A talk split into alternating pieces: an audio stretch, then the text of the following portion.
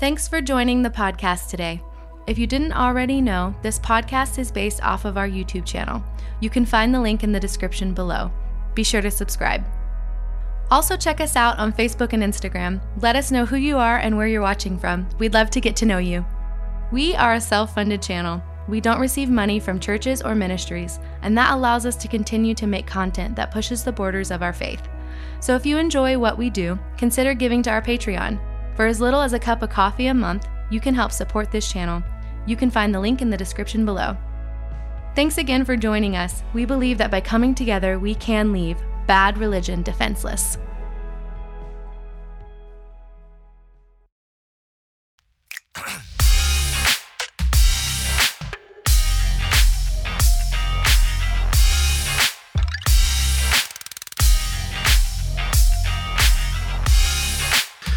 Okay, so what I want you to do for me, if possible, could you go to 1 Timothy 2, and I think it starts in verse 11. And I don't care what translation you read from, because we can actually kind of go through these. There's Timothy 2. Yeah, I think we're going to start in verse 11. Let me see. Um, actually, let's start in verse 9. Read me 9 through the end of the chapter, 9 through 15. I'm going to start at 8 because 9's like in the middle of a sentence. That's fine. Okay. Um, and that, like mine, this is just on New King James and it has um, a heading Men and Women in Church. Right. So 8, 8 through what? Through the rest, the, the end of the chapter, 15. Okay. 8. I desire, therefore, that the men pray everywhere, lifting up holy hands without wrath and doubting. In like manner also, that the women adorn themselves in modest apparel, with propriety and moderation, not with braided hair or gold or pearls or costly clothing, but which is proper for women professing godliness with good works. Let a let a woman learn in silence with all submission. And I do not permit a woman to teach or to have authority over a man, but to be in silence. For Adam was formed first, then Eve. And Adam was not deceived, but the woman being deceived fell into transgression. Nevertheless, she will be saved in childbearing if they continue in faith, love, and holiness with self control. Have you heard that scripture taught from a platform before? Uh, I feel like the specifically, Like verse 11. yes. Right. I do Yes. not permit a woman to teach, right? Uh, you've- Yeah. So you've heard that. When it's been taught, just give me the general idea. Like when you've heard this verse used, Oh, I, I, I don't know. this is one of those things I think as a new Christian or a Christian who isn't super keen on their Bible, like as far as studying it, especially as a woman, I think this is one of those verses where you read that and you're like, I Peace just, out. I need to run. away. well, you're either going to have a couple reactions. A is like, I'm so upset that that's in my Bible.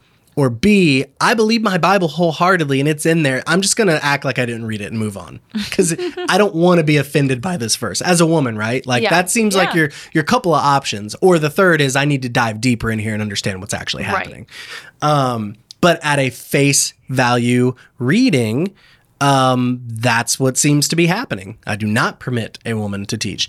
I don't think I've ever gone over this with you before. Have you have you heard any deep dive into these scriptures before, these particular ones? Um, I've heard you kind of explain them, so I feel like I know where you're going, Okay. and I don't want to say it if you're going to tell everybody. it's a lot. And and so we are going to spend the next few minutes here really diving into the scripture and and there's two reasons here.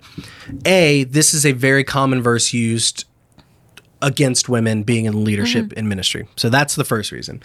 B, I'm going to show you how to pick this apart and how to understand it to where you can kind of take this understanding and model and take it to other quote unquote problematic scriptures in your Bible, especially concerning women. So Sure. I think this is going to help you blueprint some of these things out a little bit better. C, let me just tag on a big fat warning here. This is work. For you to do this, you have to understand and put work into your Bible. There's really no other way. Uh, and I'll say it like this If you only read your Bible for face value and you do not understand the historical context, the cultural context, and what was happening, who wrote it, why they wrote it, who they wrote it to, if you don't really use proper hermeneutics to, to excavate the scripture, you will miss what the scripture is saying.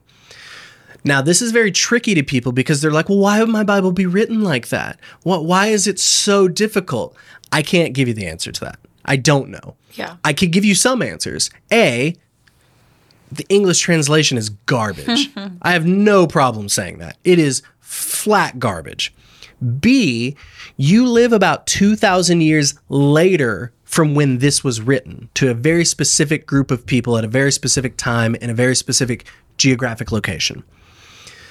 I, have said this before, you, and, and, and I will hold tight to it. The Bible may be written for you, but it was not written to you. And this right. is key to understanding your Bible because when Paul is speaking, he is not thinking about Americans in 2022 living in Central Florida.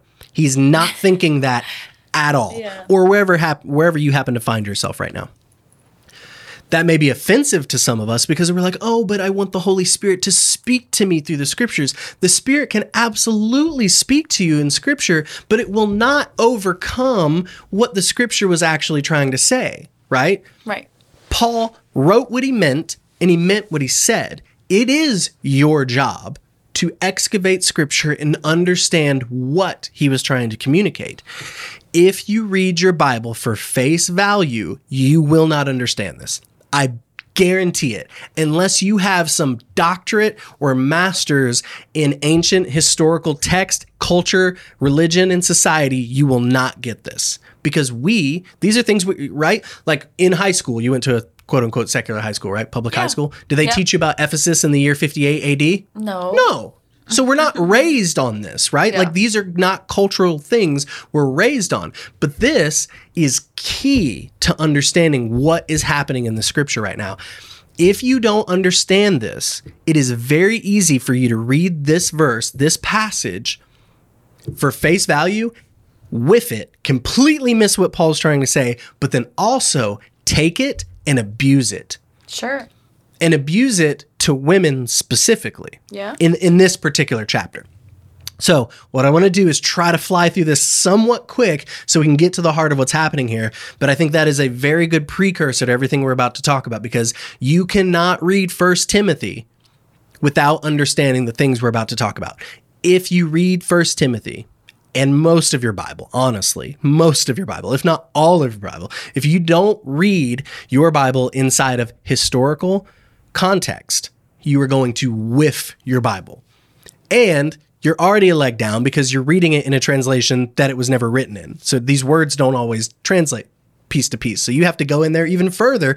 Once you understand the cultural significance and historical significance, then you have to actually go in and say, hold on, does this English word mean what I what it should mean? Or is there another word that it's trying to get me to understand? And this English word is just the closest thing they can get to it. Much like helper right? In, in, in Genesis 2, we saw that helper does not mean second than. It is not secretary. It really should be partner, right? right. But if we didn't go in and dig out that meaning, ezer, uh, then we would have missed it. And sure. then we could come up with all these implications about what helper means. Oh, well, it's second then, and women is supposed to be like this and sit under their husband. Well, well, none of that's true if you just understand that one specific word and understand it in the general context of pre-fall versus post-fall um, man versus woman dynamic, right? So I'm gonna try to go through this. I'll try to be quick, but I also want to make sure we're thorough. So, um, first off, uh, this is a fun question I always like to ask people. Like this would be a good question to ask like a middle school Bible class. Who wrote Timothy? First Timothy. Was it Timothy?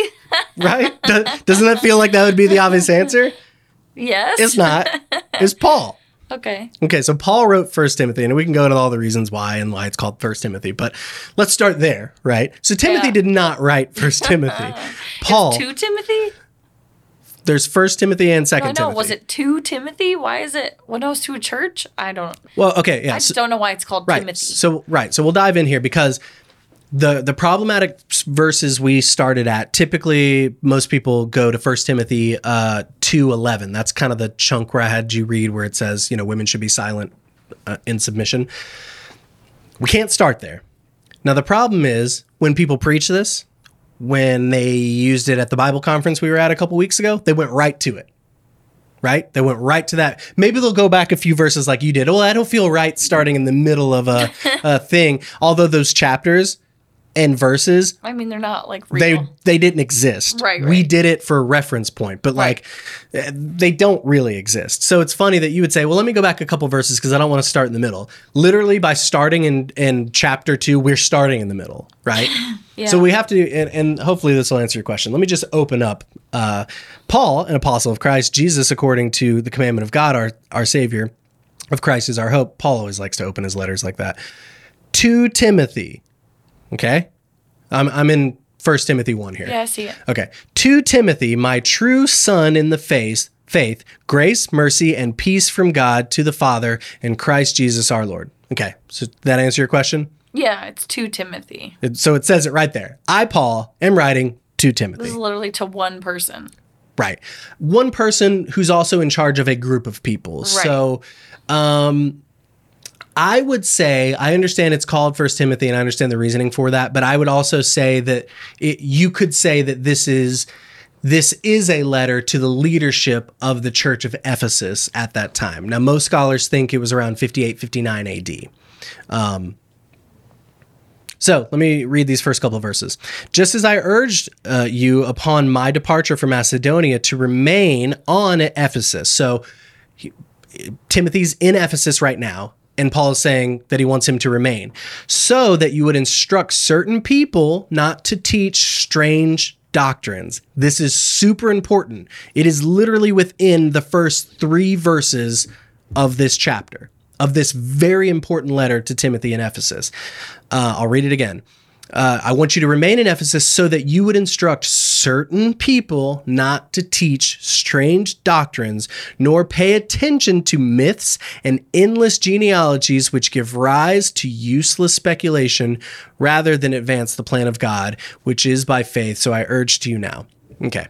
So we can go on there. But that gives us enough context. And I do I encourage anybody listening to this right now, read First Timothy. It's not it's not very long at all. Um, and then Paul just goes on to talk about his testimony and things like that. Okay. In the first couple of verses, though, we have the setup. I, Paul, am writing to you, Timothy, at the church of Ephesus, who I've left you there as a leader to take these group of people to start and keep the church going on in Ephesus. I'm writing you so that you can intervene because there's weird stuff being taught there. And I want you to cut that out. I want you to stop these weird doctrines, practices, we'll see later, magic being taught in the church of Ephesus. Now, let me give you a little bit of geography here. Uh, and I'm not super, super keen on my geography. This is just what I picked up over the years. Ephesus, from what I understand, was a major hub of, I think they said about 100,000 or more people. So pretty big during that time. Yeah. A major hub. And, and how I've been taught to think about it, it was kind of the central hub between Asia and the Middle East. Okay. So you had these big trade routes that would go through. Ephesus was kind of like that middle point. Before you got over to Asia, you would kind of stop here. So it was a big trading route. Um, and honestly, if I'm being honest right now, I can't even visualize on a map where Ephesus is. So I can't tell you specifically if it was on the water or not. I do know, though, that it was considered a major trade route between the East and the West. Okay. So that's important to know. Why is that important? Because when you have major society hubs, trade routes that are connecting Eastern philosophy, religion, and Western Middle Eastern philosophy and religion, uh, Roman and Jewish, and all the other things that come with that, you're going to have a melting pot of all these ideas happening. And you know, society is really taking off at this time. This is after Jesus is is gone and resurrected. So now you have Christianity uh, exploding. You have the Roman Empire is at its peak, but starting to see some fractures and cracks, and it will later fall. Um, Alexander the Great is born right around this time, I think. Uh, no, not not born at this time. I'll have to go back and look because I think he was actually before Jesus there's a tie into Alexander the Great, and I'll explain that later. But anyway, so you have this major hub, which is Ephesus, and you have all these cultures clashing. And so they're bringing their ideologies, their philosophies, and their religions with them. So Paul is saying, Timothy, I need you to stay behind here. I'm going to go do some work. I'd like to go to Rome at some point, but I need you to stay behind here in Ephesus because some weird stuff is being taught, and it's actually starting to infiltrate our church and the gospel in Ephesus. So that's important. Now, let's go to uh, 1 Timothy 2. Um, this is important. And, and I'll get into a little bit more of these cultures here in a second. First of all, so this is 1 Timothy uh, 2 1. First of all, then I urge uh, that request, prayers, and intercession and thanksgiving thanksgiving be made in behalf of all people, for kings and all who are in authority, so that we may lead a tranquil and quiet life in all godliness and dignity. Okay, so what Paul is saying here, and I'm reading from the NASB, and actually, let me read from the New King James. Um, I think the NS, NASB is a little bit more, um, it dives in a little deeper, but I think the New King James may just give us uh, just a quicker insight to what Paul's saying. I'll read it again in the New King James. Therefore, I exhort first all uh, of the supplications, prayers, and intercessions and giving of thanks be made for all men, for uh, for kings and all who are in authority, that we may lead a quiet and peaceable life in all godliness uh, and reverence. Okay, so really the only difference there is it's just saying peaceable and tranquil. This is important, and we have to understand this. What Paul was not trying to do during this culture clash that's happening in Ephesus is he's not trying to get Timothy or the church, the Christian church at that time, to start a culture war. He did not want that. He's saying we hold true to our faith, but we do it peaceably. We do it in tranquility. We're not here to start a fight and a riot because you got to remember the Roman government was still over all of this. And anytime religious riots popped up, it didn't matter who it was from, Rome was there to squash it. We see this happening all throughout biblical history.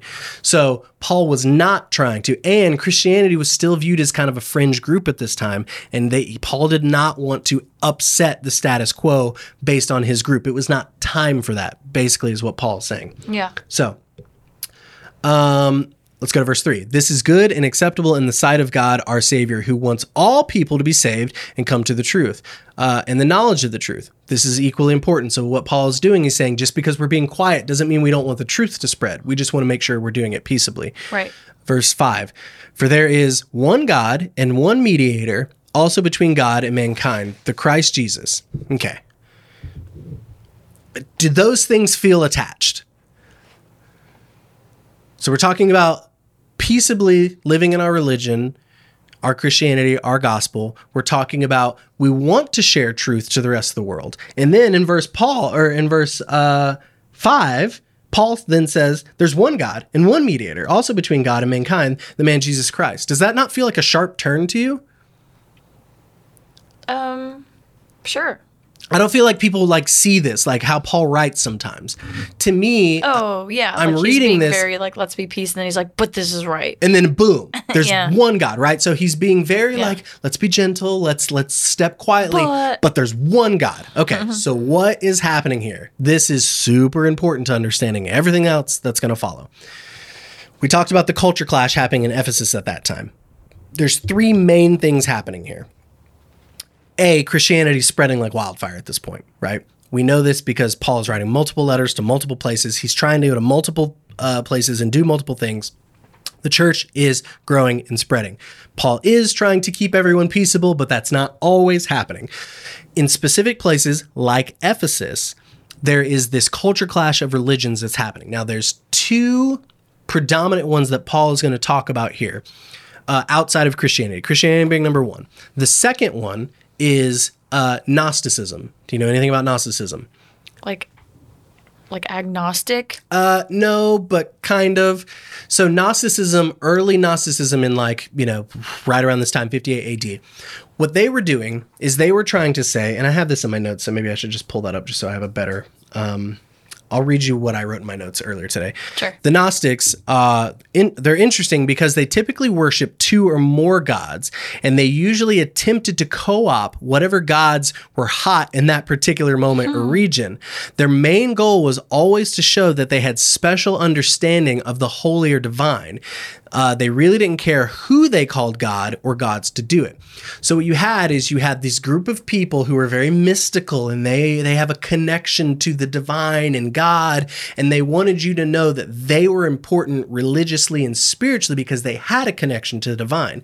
In order to do this, in order to grow, they would co opt different gods. You'd be like, oh, uh, as a Gnostic, I'd be like, oh, I have a connection to the holy and the divine. And you, as a Christian, be like, oh, really? Because I heard about this guy, Jesus, and he died for our sins, and he sounds awesome, and he connects us to Yahweh, the one true God. And I'm like, yeah. I know that God. I've heard of that God. I actually talk to that God. I'm actually a mediator for that God.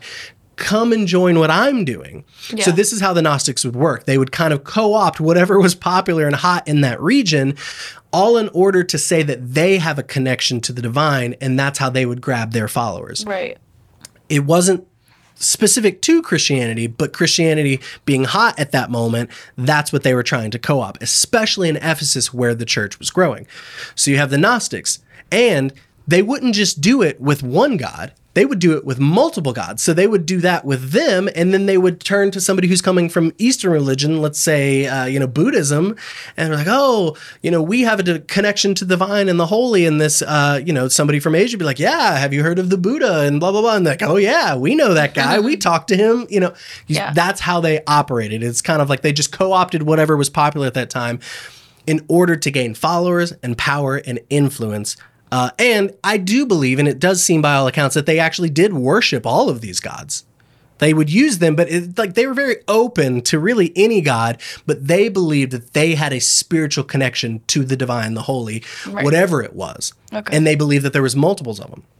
So let's go back to that verse now. So Gnosticism is alive and well in Ephesus at that time. So remember in the beginning of Timothy, he says, I'm leaving you here because I want you to intervene with these strange teachings and practices. That's Yeah. that's key.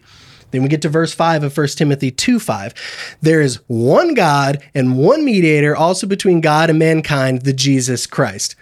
Um, verse 6 Who gave himself as a ransom for all the testimony given at the proper time. For this I was appointed as a preacher and an apostle. I'm telling the truth. I am not lying as a teacher of the Gentiles in the faith and truth. Understanding that cultural significance, what was happening here, Paul is not taking a random right turn and saying, Hey, I want you guys to be peaceable. I don't want you to start fights with anybody else. But there is one God. Do not listen to these Gnostics who are telling you there are multiple gods, there are multiple paths to divine and the holy. There's one God and there's one mediator, Jesus. That's it.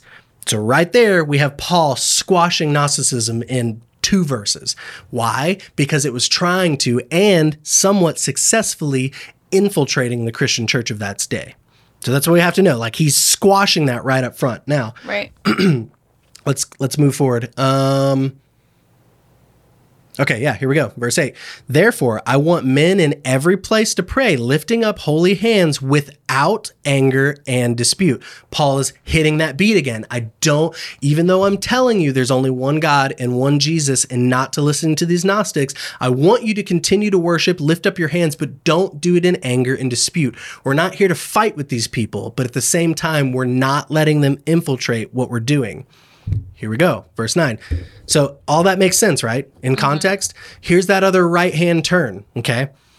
Likewise, I want women to adorn themselves with proper clothing, modesty, uh, and discreetly, not with braided hair uh, and gold or pearls uh, or expensive apparel. And I feel like another like crazy, like what? Like Yeah. we're talking about Gnostics. We're talking about peaceably worshiping, but not letting another uh, religion infiltrate and co-opt what we're doing. And now we're just talking about women. Didn't that feel like a really like what? How do we get here? Yeah. If you don't understand Paul and what he's trying to set up, all of this just feels very jarring. Sure. It's like we just cut to another scene and we're talking about something completely different in the Netflix show we're watching. Mm, yeah. But there's actually culturally something happening here. So before I explain that verse, I need to go back to my notes here and explain the third thing that was happening in Ephesus and in a lot of Roman culture at that time. This is actually very ancient and it wasn't specific to this particular time in history, um, but it did bleed into this time and after as well. So, um, the third thing that was very popular at that time is the cult of Artemis or Diana. Same figure, but depending on the culture and the time, they may have called him different things. Now, this is a little confusing, and I don't want to get too much into the weeds with this. The Greeks, you know, all the Greek gods, Apollo, Zeus, and all that stuff, they had an Artemis as well. This is not the same Artemis. Although, when this particular religion came in contact with the Greeks, they started co opting some of the same story and blending them into the same character. It's very confusing, but you just have to understand they are not the same character. And then sometimes they are the same character because of all the blending and meshing of religions that happened at that Nice. time. But what we are talking about is the cult of Artemis or Diana, an ancient religion devoting. Uh, devoted to worshiping Artemis or Diana. Uh, she has also taken many names and forms throughout the ancient world, meshing with other beliefs, but always kind of a mother slash midwife god of sorts. Okay. It's believed, and I can't remember, I can't remember if it's still Artemis, but it's believed all the way back in the Babylonian days and even in the Egyptian days, this god existed in the same form and fashion, but may have had a separate name, a different name. So this god is believed to be very ancient and worshiped, and this is just the current iteration of this god. Yeah. Now, at this point in time, this is where it gets really interesting. So the cult of Artemis, they worship this woman. She was kind of um. This is where I was going to get to uh, Alexander the Great. Um, they believed. That, so the temple of Artemis was burned down the same night Alexander the Great was born. This is where it gets really crazy and interesting. What their religion said is. Of course it was because she had left the temple. It was gigantic. It was like 10 times bigger than the, the Pantheon. Like it was gigantic. Um, of course, it was burnt down because she was actually midwifing the, this god, Alexander the Great, into existence. Oh my goodness. And that's how they explain it. It is kind of coincidental that the temple was burned down and Alexander the Great was born. They have the exact date. I didn't write it down, but they, the exact date happened at the exact same time. And so the religion, they're like, oh, see, like our midwife figure was birthing Alexander the Great into existence. This is why the temple was burnt down and they ended up rebuilding Yeah. it and all that stuff. But so this idea of Artemis uh, being a mother, a very strong, powerful woman figure who births these great men into existence is very ancient. This was happening at Ephesus at, at Ephesus at this time. So, what's interesting here is that there was kind of a revolution happening with women at this time. Uh, because you're talking about a major trade route and a major uh, city hub who's intersecting with the east and the west, all bets are off, right? Culture is just clashing in every kind of way. So the social norms, in a lot of ways, were thrown out the window women were wearing different clothes they were having different ideas like there just there's no norm anymore because you're just in a melting pot of a city right Sure. so what starts happening with these cult followers of Artemis, who were not exclusively women, uh, but women were typically the heads of these churches in the religion in the cult of Artemis, they're becoming, uh, we could say, they're having a sexual awakening that they did not believe they had to be. Um, tied to one man, that they could be promiscuous, that their body, their figure, their sexuality was their power right? And so they would use that. So they would dress very provocatively. They would dress like queens and empresses because this is how they viewed Artemis. And this is if she is empowered in that way and I am a woman and I worship her, I too am empowered in that way. Sure. Men do not rule over me. I am a strong, independent woman. I don't need no man. I can dress how I want. I can sleep with who I want. I can run the show just like a man can. This is what's happening at the time of Ephesus around 58 AD with the cult of Artemis. So let's go back to that verse here. Um, verse 9.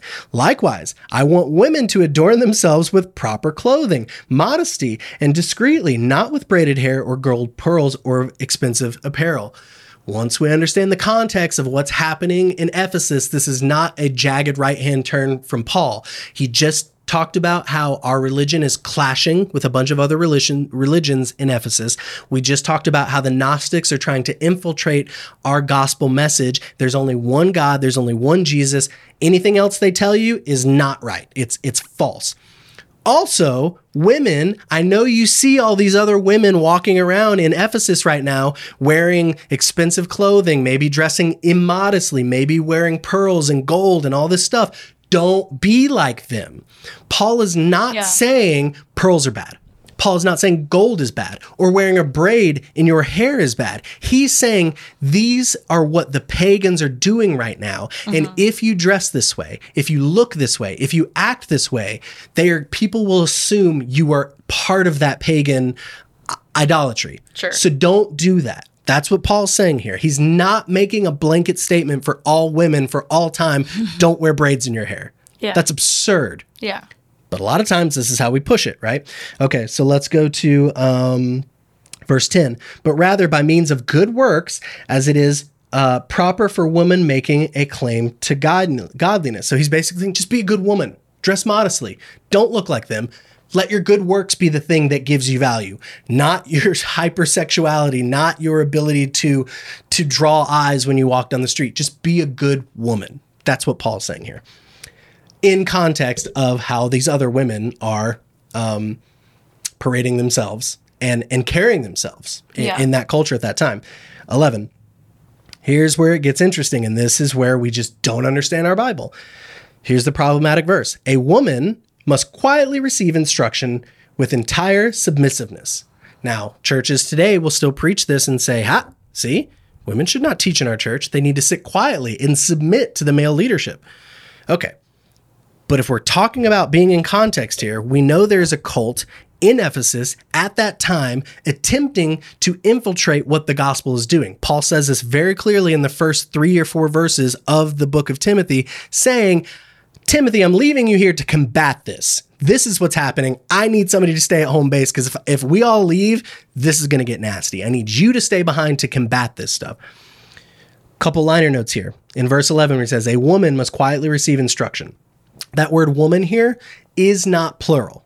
Now, I'm not going to get super nerdy here. I'm not going to go like crazy depth into uh, the Greek and stuff like that, but you can do it on your own free time. The word woman here is not talking about all women, it's not talking about womankind. He is referencing a specific woman or a specific type of woman. Yeah, now, what's tough, woman, right? Now, what's tough is we don't actually know exactly what he's referencing. It seems to me, from my understanding of the text, there was a specific incident or a few incidents that happened, but we don't know what those specific incidents were. But it does seem very clear here how Paul wrote this letter. He's referring referring to either a specific woman or a specific type of woman or incident that has happened Right. a woman, not plural, that type of woman must quietly receive instruction with entire submissiveness. If those types of women want to come into our church with the gold and the pearls and the sexuality, if those cult type women want to come into our church, they need to do it quietly and receive instruction with submissiveness. Because if they don't do it that way, they're not actually here to learn. They're here to try to usurp our authority and, and wreck our church, essentially, is what Paul's saying. He's not saying all women need to be quiet and silent in church. He's saying if those specific women come into our church because of incidents that we've already seen happen, they need to do it quietly and they need to listen and learn because if not they're going to try to just be themselves here and and that's not who we are right we are not jesus followers in the cult of artemis that's not who we are so that's verse 11 verse 12 but I do not allow a woman to teach or exercise authority over a man, but to remain quiet. Okay, this is an extension of what we were talking about before. These women in society who followed the cult of Artemis, I don't need no man. Men do not rule over me. I can sleep with who I want. I can dress how I want. I can run my own shops. I can do anything a man can do. I am woman. Hear me roar. Basically, right? But I do not allow a woman to teach or exercise authority over man, but to remain quiet. He's talking to a very specific woman or women who are trying to come in and take over the church. He's saying, I don't permit that. If these women come into the church, I do. I, Paul, as the leader, to you, Timothy, say, no. If they come in here and try to do this, you shut them down. We do not do this, right? This one's really interesting. Verse 13 For as Adam, who was first created, and then Eve. And it was Adam who was not deceived, but the woman who was deceived and became a wrongdoer. Any, any idea why Paul throws that in there? This is uh, fun. Sticking it to him. But doesn't that seem like a sexist statement? Like Paul's just throwing his sexism in there right now, right? Like, Yeah. okay. Like, not to mention that it was a. Okay. It's not that. And this is what's very interesting. If you look at the Church of Artemis at that time, they were, and the Gnostics, they were both doing this. They were teaching, and this is why Paul says in the first chapter, don't get confused with genealogies and magic and, and all this stuff. Don't get confused by all that stuff because it's not Jesus, it's not the gospel. They were actually teaching, they were trying to co opt the gospel because it was hot and it was spreading, that Adam was actually created from Eve Oh wow. They tried to flip the script. These cult of Artemis are like, yeah, yeah, you Christians, like, yeah, your God, your Jesus sounds great. Did you know that Adam was actually created from Eve? That it wasn't Eve who was deceived, it was actually Adam who was deceived. They were trying to flip the script on them and trying to switch it up. Paul is not being sexist here in verse 13. He's saying, for the record, just so we're clear here, just so there's no misunderstanding, it was actually Adam who was created first, then Eve. And it was it wasn't Adam who was deceived, but it was the woman who was deceived and became a wrongdoer. Paul's not throwing shade at womankind here. He's correcting a misconception that the cult of Artemis was teaching. Women are not on this high pedestal. In fact, if we're going back to the old ancient Hebrew scriptures in which Jesus was born out of, actually, Adam was born first, and it was actually Eve who was deceived. okay. Paul's not being sexist here. He's Right. setting the record straight because there was a lot of false teaching happening. Um, but women will be preserved through childbirth if they continue in faith, love, and sanctity with moderation. I read two things here and this is speculation in context, I'll say, which sounds like a really cool 80s band name. um, two things I think Paul could be potentially saying here at this final verse. Uh, women will be preserved through childbirth. So we remember that uh, during the curse of Eve, because we are talking about Adam and Eve here, right? The verse before, we remember that it says that one day the seed of Eve will be born and it will crush uh, the serpent's head. Yeah. That was a prophecy about one day Jesus will come through the seed of Eve and will undo what Satan did, right? That's the whole point. So I think this verse could mean, but women will be preserved through childbirth. I think that could be Paul hearkening back to Genesis 2 or 3 and saying women will be preserved through childbirth because it was promised that the woman's seed will crush Satan, right? That's one thing Yeah. Uh, if they continue with faith, love, and sanctity and moderation. So that's one interpretation. My second interpretation is Paul is actually referencing the cult of Artemis. Remember, she was considered a midwife. She was considered one that brings uh, men, great men, into the world as a midwife or a mother figure. Paul could be referencing women will be preserved through childbirth if they continue in faith, love, sanctity with moderation. So basically saying, don't look at this midwife um, cult that's happening right now you'll be preserved through childbirth, not the midwife's childbirth, not what they worship, if you continue in faith, love, and sanctity in moderation. I don't know which one Paul's referencing there. I think there's a strong argument for both. He might be doing both. Paul's really good at double entendres, so he might be putting a little bit of both in there. Yeah. Uh, but that's really interesting. Now that we know all of that cultural context, this whole chapter reads different. Sure. It's Yeah. not even the same ballpark anymore. It's not even close. I've not once ever in my life heard a preacher preach it like that from the pulpit. So I go back to my original question ignorance? or are we teaching things like verse 11? I do not permit a woman to teach. She needs to be silent in church, she needs to submit. Are we teaching these things to keep women suppressed and oppressed in the church? Or is this ignorance? I don't know the answer, but neither sound like a good thing to me, right? Sure. Uh, we got time for one more thing. Uh, Sure. I know Celtics game is on tonight in like 30 minutes, and, and uh, we are diehard Celtics fans here. Um, but I, I do want to uh, kind of tie all this together because this is really good. Like when you really break it down. Um, let's let's answer a quick question first. Did Paul have a high view of women in ministry? I want to say yes. unequivocally, if anyone knows the New Testament, the answer is absolutely yes. um, if you need context for this, I'm not going to give you a breakdown of all of these. If you need context, if you got your phone or notepad, just write down a couple of these names real quick and then look them up later on your own time. And you tell me if Paul has a high view of women in ministry. Look up Priscilla. Yeah. This is all in the New Testament. Look up Lydia. Look up, it, it looks like Junia, but it's pronounced Junia. J U N I A. Uh, look up Phoebe uh, and look up the, the four daughters of Philip. All of these women had very high ranking um, uh, levels inside of ministry. All of them. Some of them attached to their husbands, but not all of them. Yeah.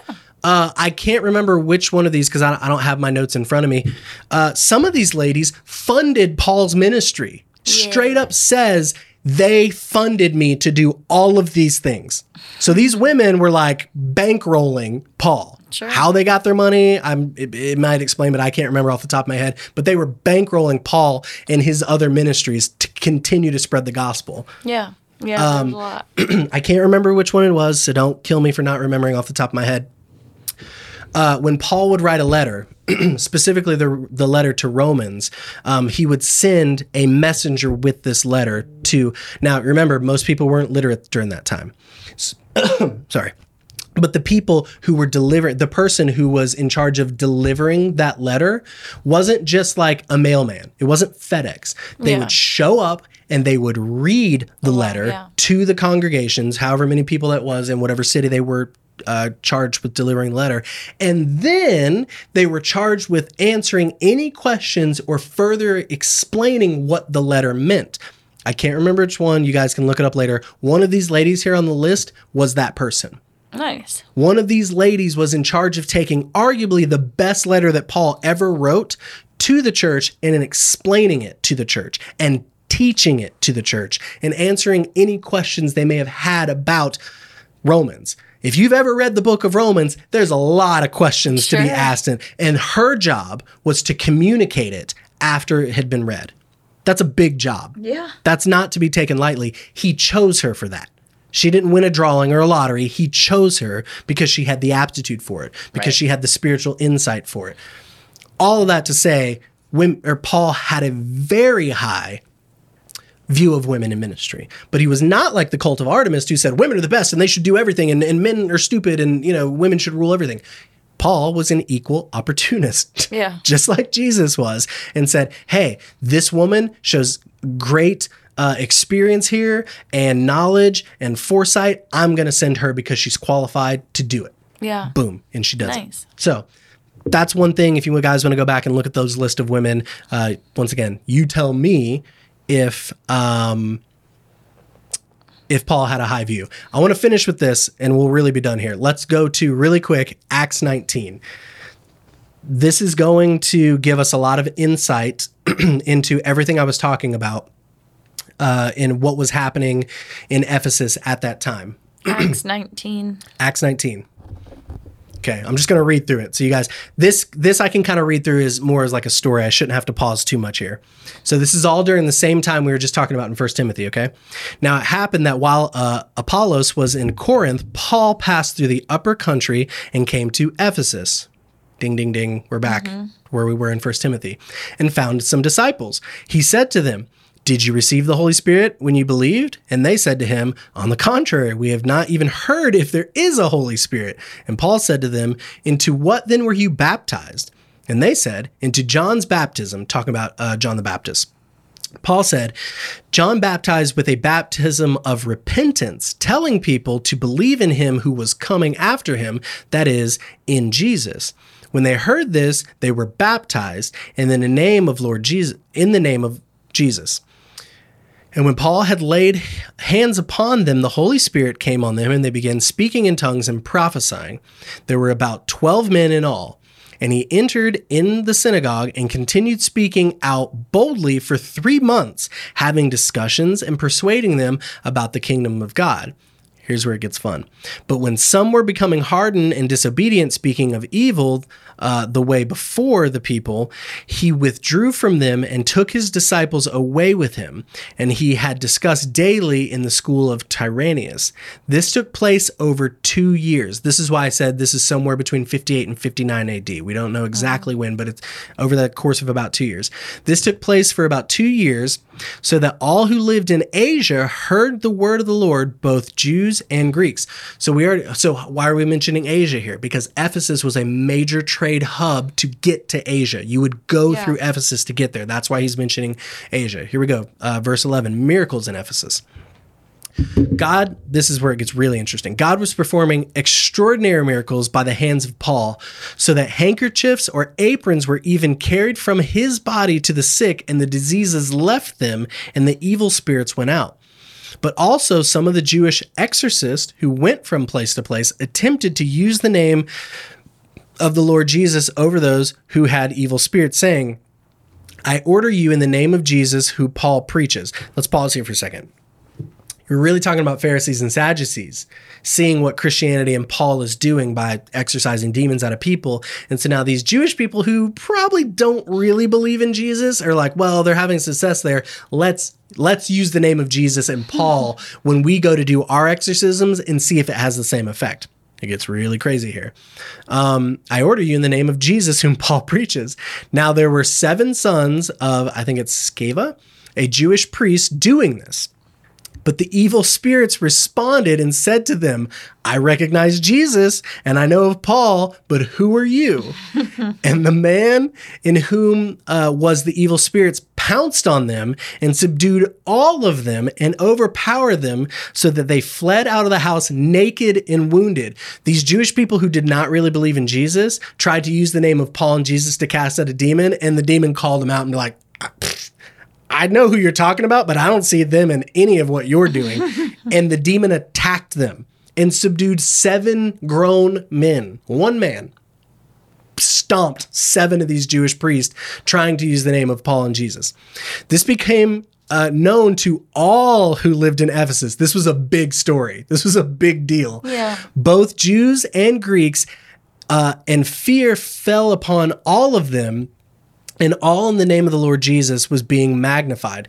So the story gets around Ephesus. These Jews couldn't cast out the demons. The demons are like, we know who Paul and Jesus are. You don't represent them. Beats them up. They're running naked out in the street, all beat up, bloodied, and wounded. This Yeah. gets around Ephesus, and people are like, whoa, there must be something to this guy, Jesus. This is a big deal. Yeah.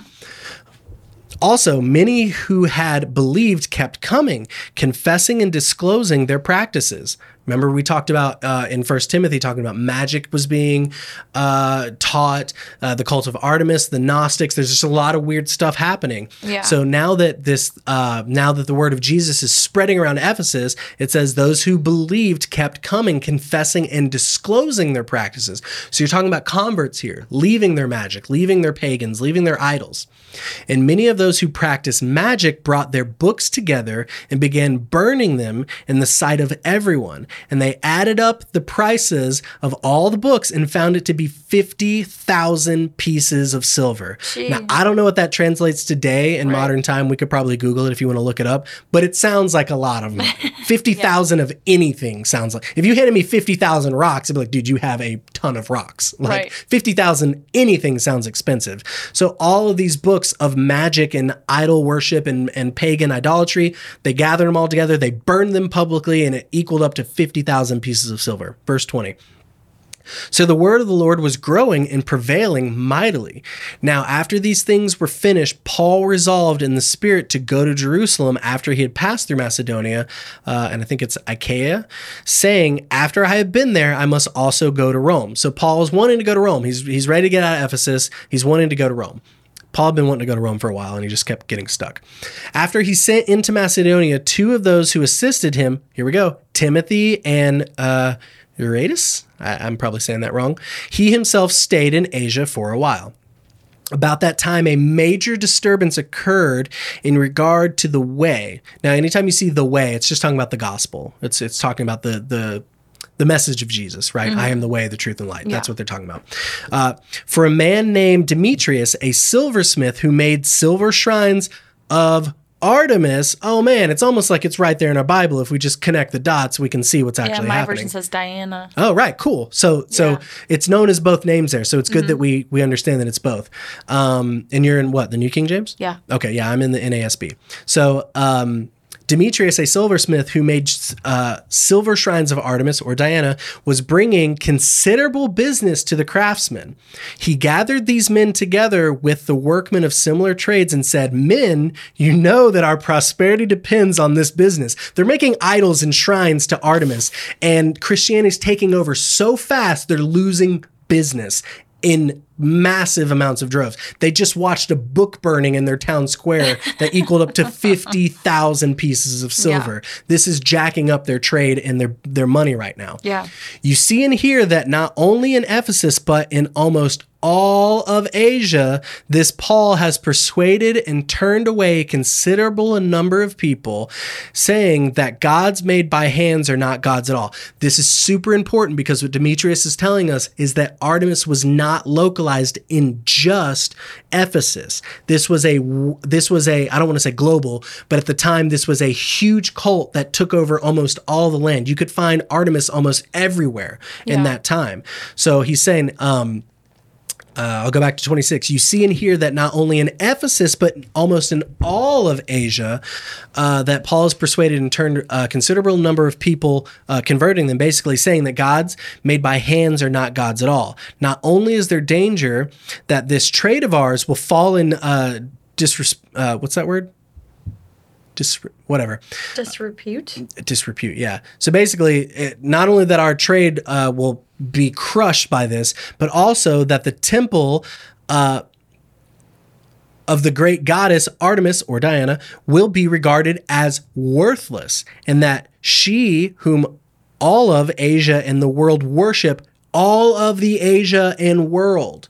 Okay, this is going to be important when we're disse- dissecting other scriptures in the Bible that talk about women. Please remember this that Artemis was all over the place, okay?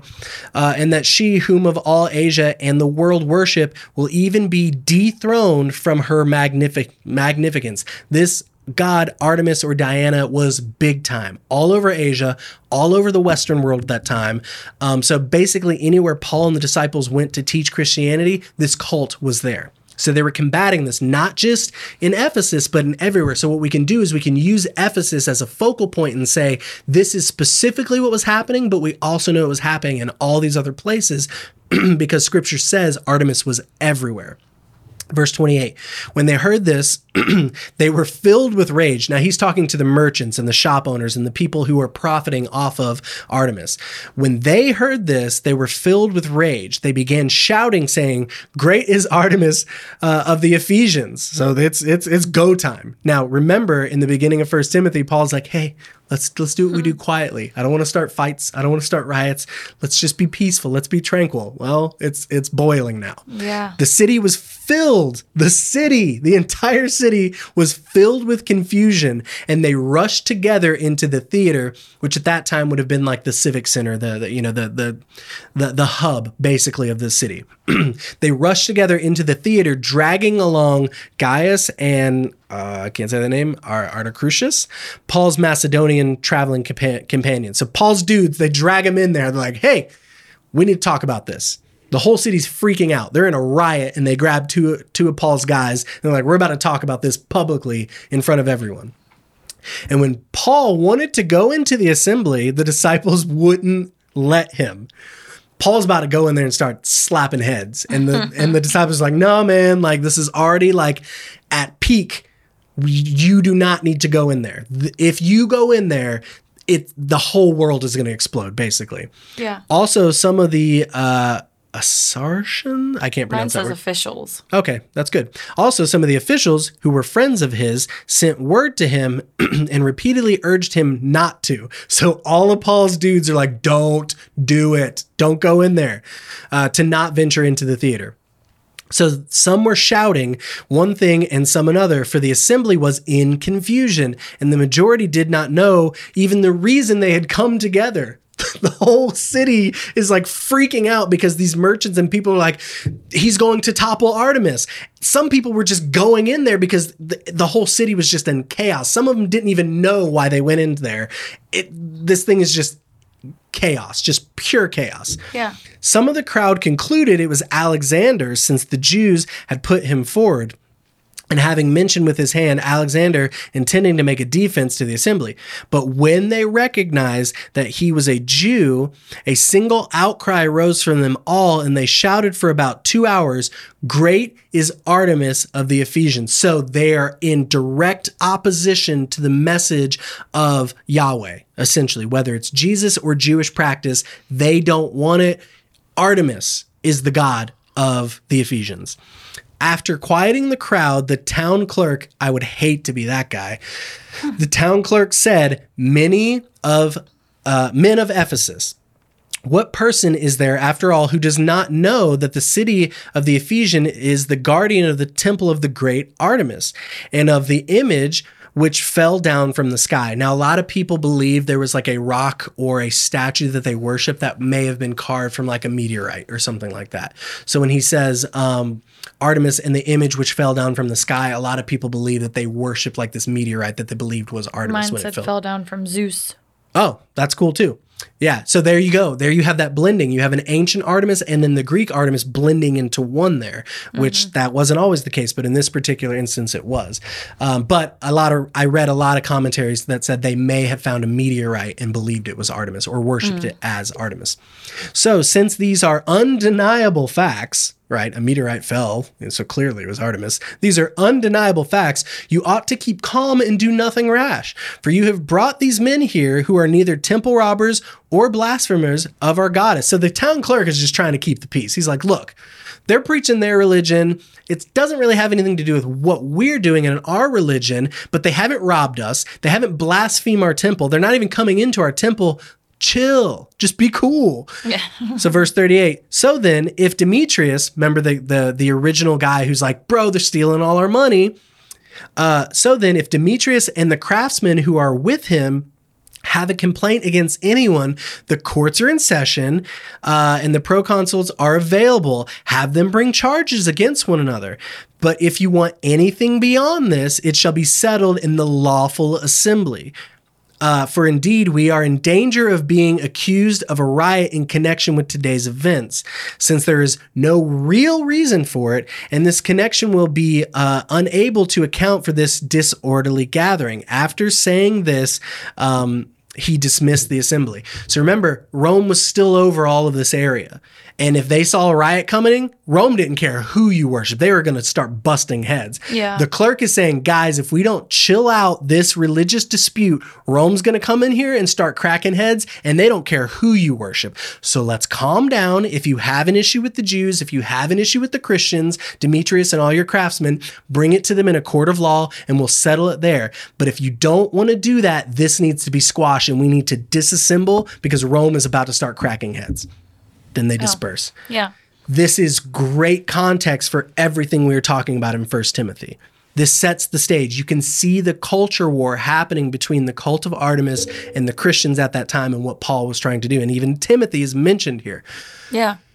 If you understand all of this, which is crazy because it's just right there in your Bible, if you understand all of this, you understand that 1 Timothy 2:11 has nothing to do with telling women kind to be quiet in church. Right. Zero. But yet, we will still teach it from a pulpit. Yeah. We will still use it to oppress and repress women. 3% of evangelical churches have female pastors. Um, I'll let you, as the listener, be the decider if you think Paul would be okay with that, uh, or if Paul would have been shocked considering all the people that Paul, women that Paul Yeah. put into leadership. Um, I know this was a super nerdy biblical deep dive, but I think it's super, I super, it. super important because I think it single handedly, unless I'm missing something totally here, but I mean, we just read a ton of scripture. I think it single handedly dismantles the idea in second or in first timothy 2 that paul is talking about women and how they should conduct themselves in church in 2022 america mm-hmm. squashed in my opinion squashed Yeah. no room for anything squashed. The reason I bring all that up is, and, and I mentioned it earlier in the book of Acts here, the cult of Artemis was alive and well in most of Asia and most in, in the Roman occupied territories. So you're going to find other places in the New Testament where Paul says similar things. It is now your job, understanding a little bit more of the context of the cult of Artemis and what Christianity was up against at that time, to go into scripture I think there's a couple spots in Corinthians and there may be a few in Galatians. Um, I can't remember off the top of my head. It is now your job to go in there and get context and understand when Paul is saying these things, is there further cultural and historical context that I need to understand what Paul is trying to communicate? Or am I going to read it for face value and just say, oh, women just need to shut up in church? That's your job as a listener. I mean, I could go through every single one of these and we could do this for like two or three more months. um, but I don't think I have to. And I think it's a cool challenge. It's like a scavenger hunt now. You know how to find the pieces, go do it. Yeah. And you tell me at the end of all your searching, uh, are women less than men in ministry? Did God ordain women and men from the beginning of time to have a hierarchy between them? I don't think so. I think we were created as partners. Does that mean that men are better at certain things than women and that women are better than Absolutely. We know. We know that you there there are differences. Let's just stop playing around. Like there are biological differences between both of us. Yeah. That doesn't mean one is greater than the other, especially now in 2022. Sure. You don't have to go get a, a spear and hunt a mastodon today. you don't have to do it. Even if I had to do it today, I'd probably get wrecked. Um, but you see what I'm saying? This is why culture is important to the biblical narrative because we do not live in the time that uh, they lived in. Right. It, we don't live in the year one where the prehistoric nature and men and women there was there's just biological we don't live in that culture and society anymore. We don't live in a polygamous society where i can have multiple wives and one of them makes me lunch on wednesdays and the other one makes me dinner on tuesdays and i go to the theme park with on saturdays. That's not how we function in society anymore. So we have to say is tradition correct or is it the fall that tells us how things should be and then also in our modern times, especially in church culture, is a man really any more equipped in modern times to lead, preach, teach a church than a woman is? I can't biblically or um, practically find any reason where that would be true. Right. In today's culture and society, Yeah. you can study just as much as I can. You can have just as much spiritual insight as I can. Uh, you have just as well of a connection to God and Jesus as I do. Yeah. There's no separation there. So I asked the question, and I'll finish with this question. What then in our modern culture and society makes us think that women are less than when it comes to ministry and leading in our churches? And you might be saying, oh, well, that's not really true. I don't view women that way. Well, I can tell you about sev- or, uh, about 97% of evangelical churches feel that way because only 3% of those churches are led by women. Right. So I asked the question again why? Is it biblical? Or am I missing something? Is there something biological in a woman's brain that makes her less than? I haven't found that yet, but if there is, please, you know, educate me. I'd love to hear the medical science behind that. But I think that's kind of outdated and antiquated thinking. Um, and, and yes, people did think that way in the early Renaissance days, but we don't think like that anymore. Yeah. And this is why biblical understanding, but also cultural context is very important.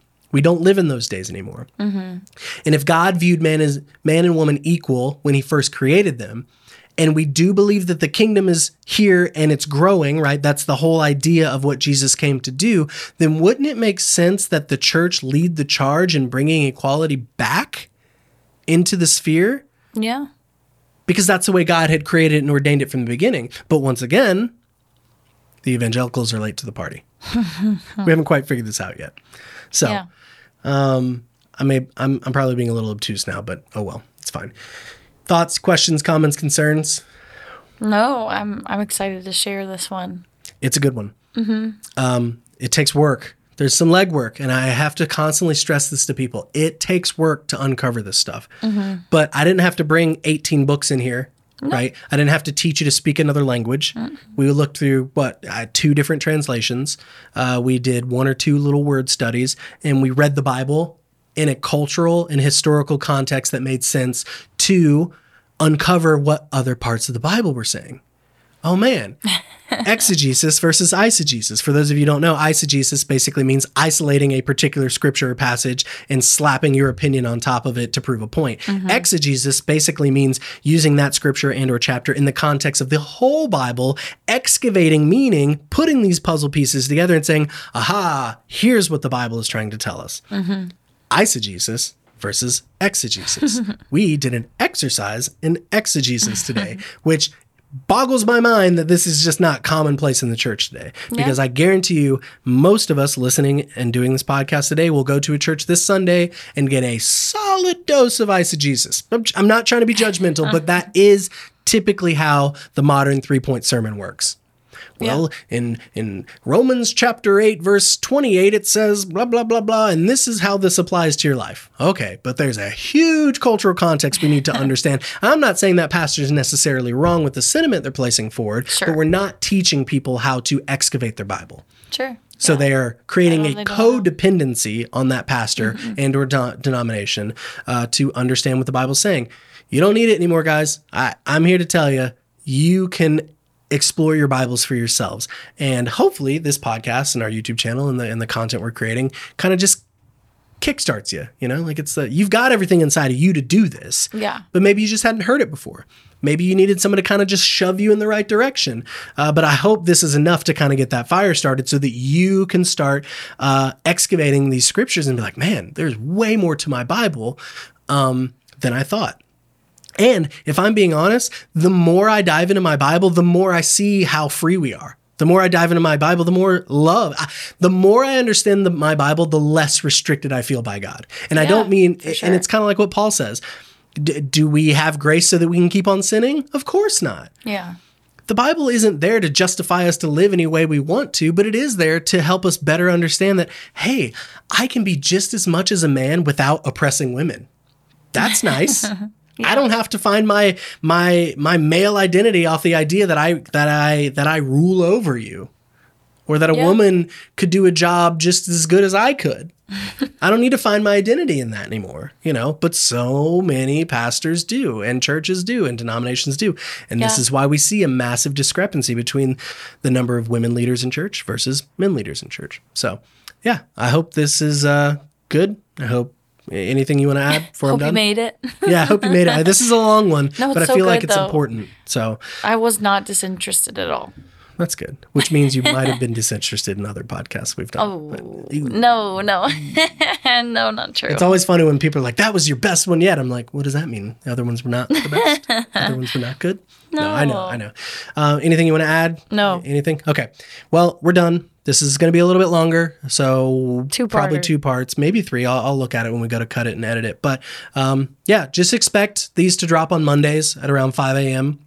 I drop them really early. So, you know, if you're on your way to work at eight, nine, whenever you go to work in your car, working out, whatever you're doing, that it releases early enough to where it hits your device and you can, you know, download it, listen to it, whatever you want to do. yeah. But other than that, message us Facebook, Instagram, TikTok, mm, YouTube. Am I missing anything else? I don't think so, LinkedIn? No, I'm not really on LinkedIn. but I have it. I think everyone has it, but I don't really use it. Yeah. Uh, send me a carrier pigeon. Sure. Honestly, the first person to do that I'll take a dog instead. But Oh, yeah. I mean, um, was it. Is it the St. Bernards? I, I know they used to carry the little like barrels. yeah the barrels and beer, but I, I think they also used to have um like they would put notes and stuff in them and they would send them across. So if you want to send us a St. I Bernard, will accept it. Oh, absolutely! It will have a nice home, and I I guess if you want it back, we can send it back. We'll we probably keep it. Try to keep it. Uh, a raven, you know, for those of you who well. Oh, Watch Game of Thrones or something like that. They use, they use ravens to send messages, I think. Um, but yeah, drop us a line. We just we want to hear where you guys are at. Uh, hope you guys enjoyed this podcast, and uh, if you got nothing else, I guess we'll see you later. All good? Go Celtics. Go Celtics! Celtics and six. Celtics win the finals. yeah, this could this could be our year. Anyway, all right. I hope you guys have a great week, and uh, yeah, talk to you soon. Bye. Bye.